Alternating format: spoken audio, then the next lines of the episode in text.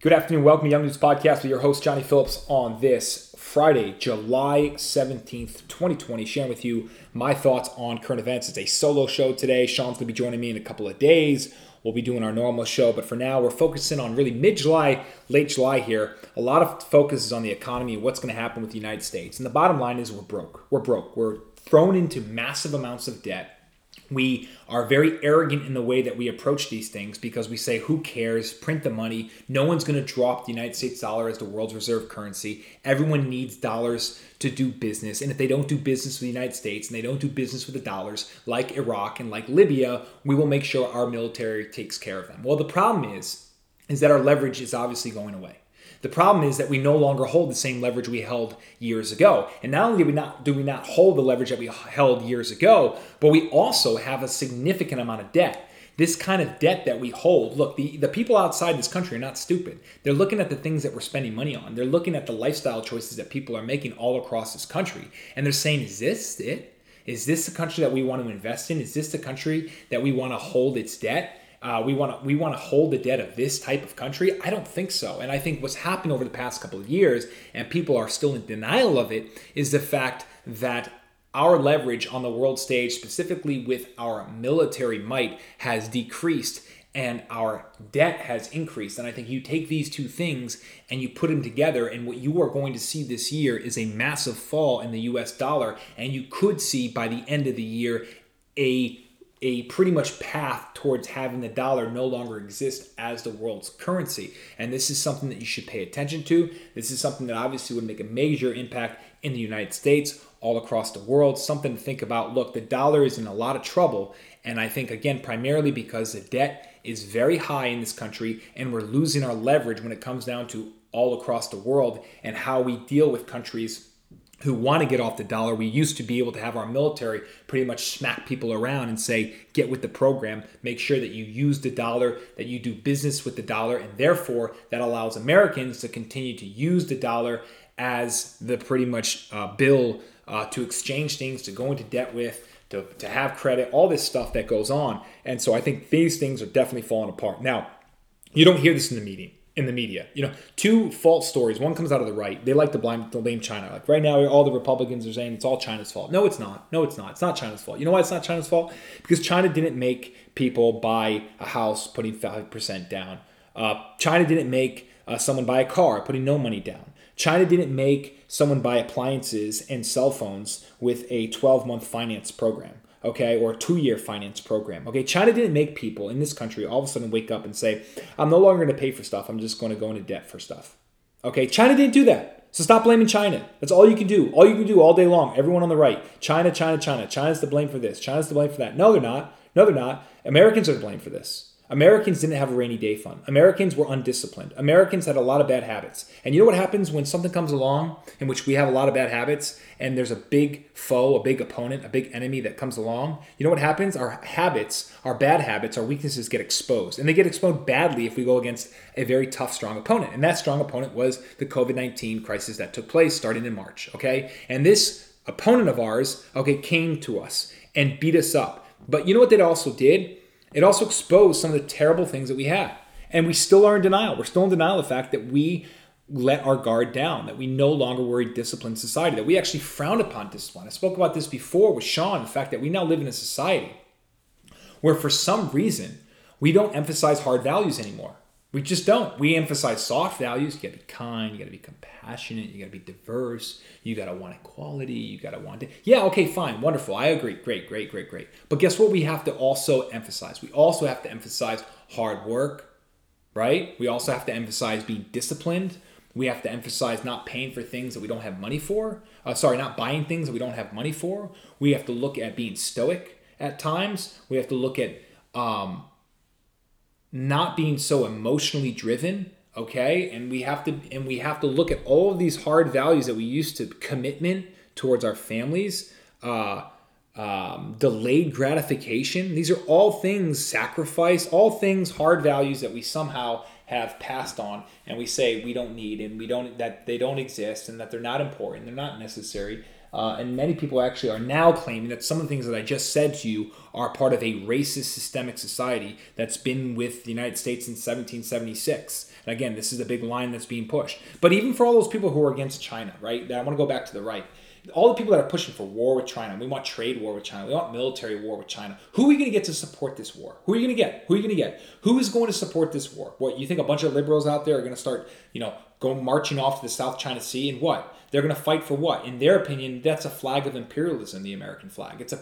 it's a flag that represents systemic racism in our society. They're not going to fight for this country against China. They're going to say China and the United States are no, they're they're both evil. They're both systemically evil. Okay? And you think what? And now all of a sudden what? You're gonna say, well, no, no, we'll get those good old boys from the Midwest to fight for us. Oh, you really think they're gonna get they're gonna fight for this country? You're gonna you think that they're gonna fight for a country that right now is kissing and embracing Black Lives Matter, that's kissing and embracing the tearing down of statues because they offend people, because they harm people? What, you're gonna get a bunch of good old boys from the Midwest to come and fight so that you they can then live in a country in which kicks off professors on universities because they speak and they say certain things that might be controversial, like this is the America that they're going to fight for, this is the problem with the United States right now. They don't have anyone. We don't have anyone to fight for us when it comes down to other countries or wars or all this stuff that could happen right now. Because there's a division in terms of who we are as a country right now. And I think this division is only going to get greater when come election day, what you are going to see is a very close election, the worst thing that possibly could happen. Now, I already said last year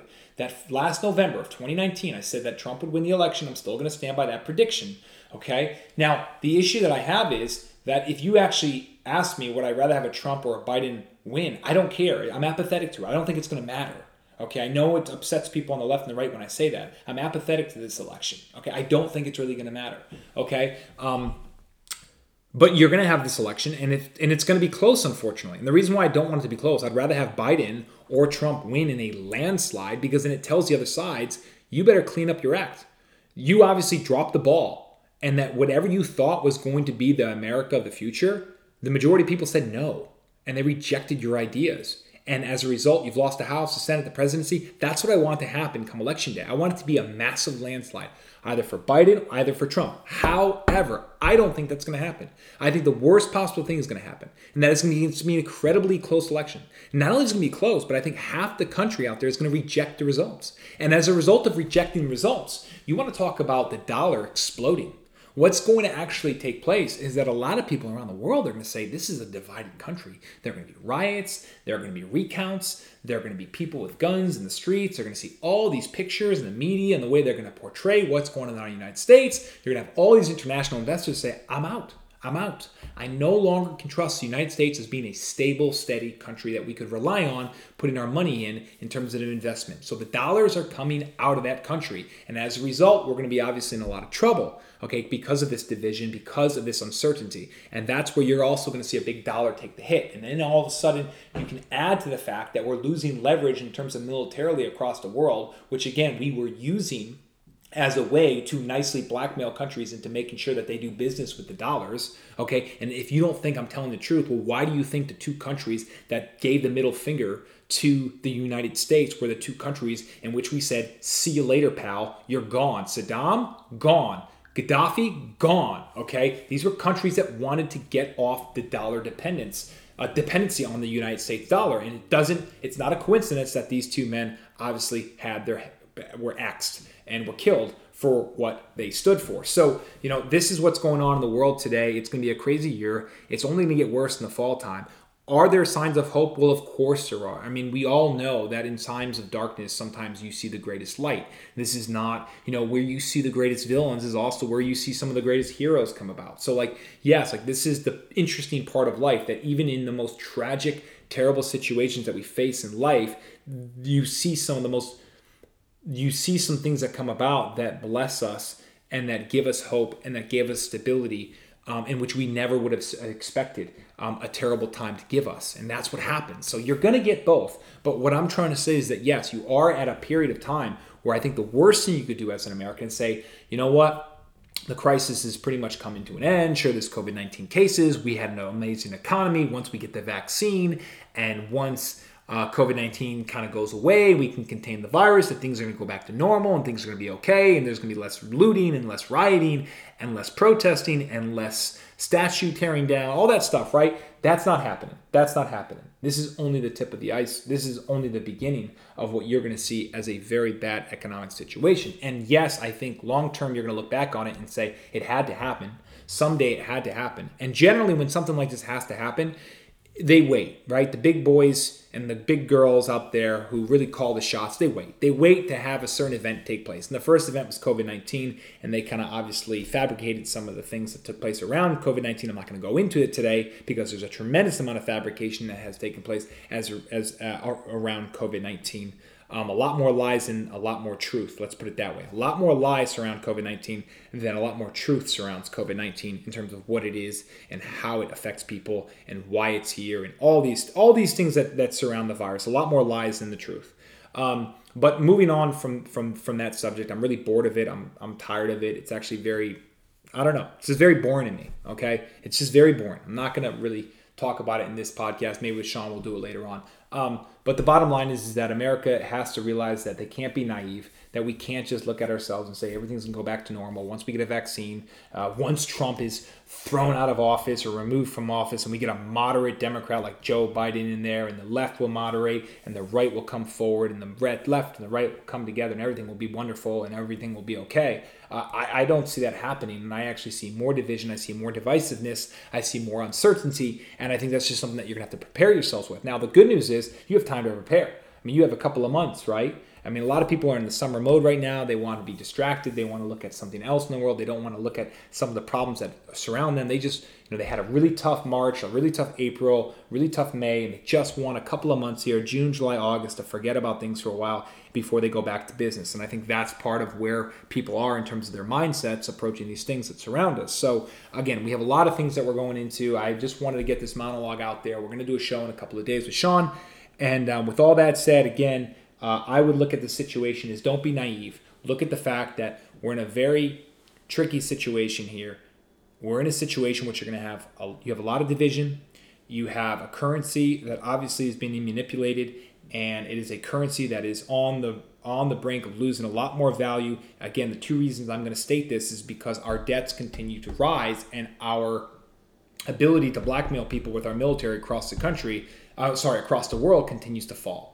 And you need both. You need to be able to have a low debt and you be able to have a strong military that people respect and actually fear. And if you have those two things, you could argue that we have a very strong dollar and then we have a very strong currency and then we can have a very strong economic situation. But I think both of those things are taking a turn for the worse. You have a currency that obviously we have a country that's going in greater and greater in debt in terms of US dollars, and you also on top of it have continued to lose and lose more and more leverage when it comes down to our military and being able to uh, police people's actions when it comes down to doing business in dollars. And again, that's the major point I wanted to make in today's Young News podcast.